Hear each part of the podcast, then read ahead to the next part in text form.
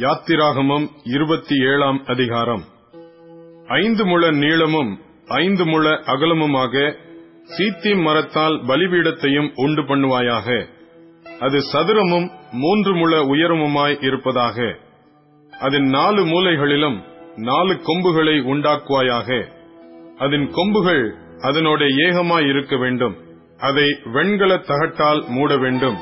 அதன் சாம்பலை எடுக்கத்தக்க சட்டிகளையும் கரண்டிகளையும் கிண்ணிகளையும் முள்துரடுகளையும் நெருப்புச் சட்டிகளையும் உண்டாக்குவாயாக. அதன் பனிமுட்டுகளை எல்லாம் வெண்கலத்தால் பண்ணுவாயாக. வலைப்பின்னல் போன்ற ஒரு வெண்கல சல்லடையை பண்ணி அந்த சல்லடையின் நாலு மூலைகளிலும் நாலு வெண்கல வளையங்களை உண்டாக்கி அந்த சல்லடை பலிபீடத்தின் பாதி உயரத்தில் இருக்கும்படி அதை தாழ பலிபீடத்தின் சுற்றடைப்புக்கு கீழாக வைப்பாயாக. பலிபீடத்துக்கு சீத்தி மரத்தால் தண்டுகளையும் பண்ணி அவைகளை வெண்கல தகட்டால் மூடுவாயாக. பலிபீடத்தை சுமக்கத்தக்கதாக அந்த தண்டுகள் அதன் இரண்டு பக்கங்களிலும் வளையங்களிலே பாய்ச்சப்பட்டிருக்க வேண்டும். அதை உள்வெளிவிட்டு பலகைகளினாலே பண்ண வேண்டும். மலையில் உனக்கு காண்பிக்கப்பட்டபடியே அதை பண்ண கடவர்கள். வாசஸ்தலத்துக்கு பிரகாரத்தையும் உண்டு பண்ணுவாயாக. தெற்கே தென் திசைக்கு எதிரான பிரகாரத்துக்கு திரித்த மெல்லிய பஞ்சு நூலால் செய்யப்பட்ட நூறு முழ நீளமான தொங்கு திரைகள் இருக்க வேண்டும். அவைகளுக்கு வெண்கலத்தினாலே இருபது தூண்களும் இருபது பாதங்களும் இருக்க வேண்டும். தூண்களின் கொக்கிகளும் அவைகளின் பூண்களும் வெள்ளியினால் செய்யப்பட வேண்டும். அப்படியே வடபக்கத்தின் நீளத்திற்கும் நூறு முழ நீளமான தொங்கு திரைகள் இருக்க வேண்டும்.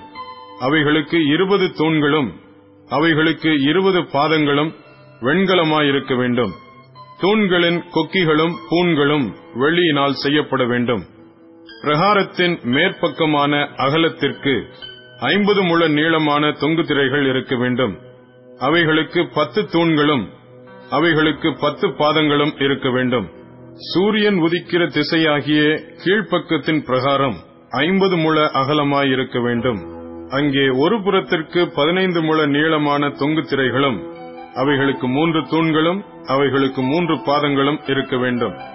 மறுபுறத்துக்கு பதினைந்து முழ நீளமான தொங்கு திரைகளும் அவைகளுக்கு மூன்று தூண்களும் அவைகளுக்கு மூன்று பாதங்களும் இருக்க வேண்டும்.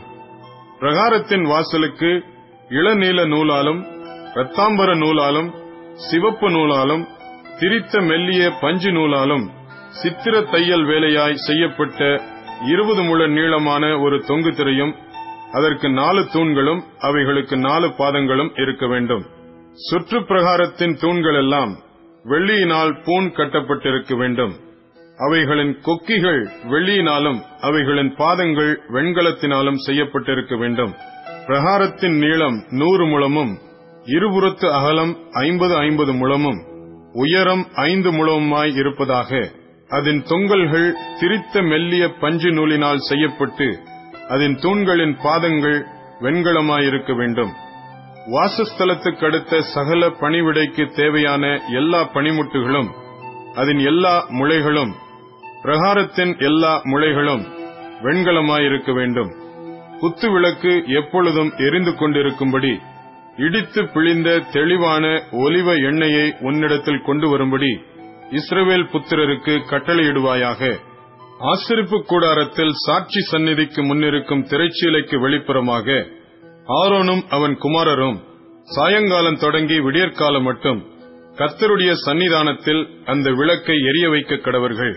இது இஸ்ரவேல் புத்திரருக்கு தலைமுறை தலைமுறையாக நித்திய கட்டளையாய் இருக்க கடவது.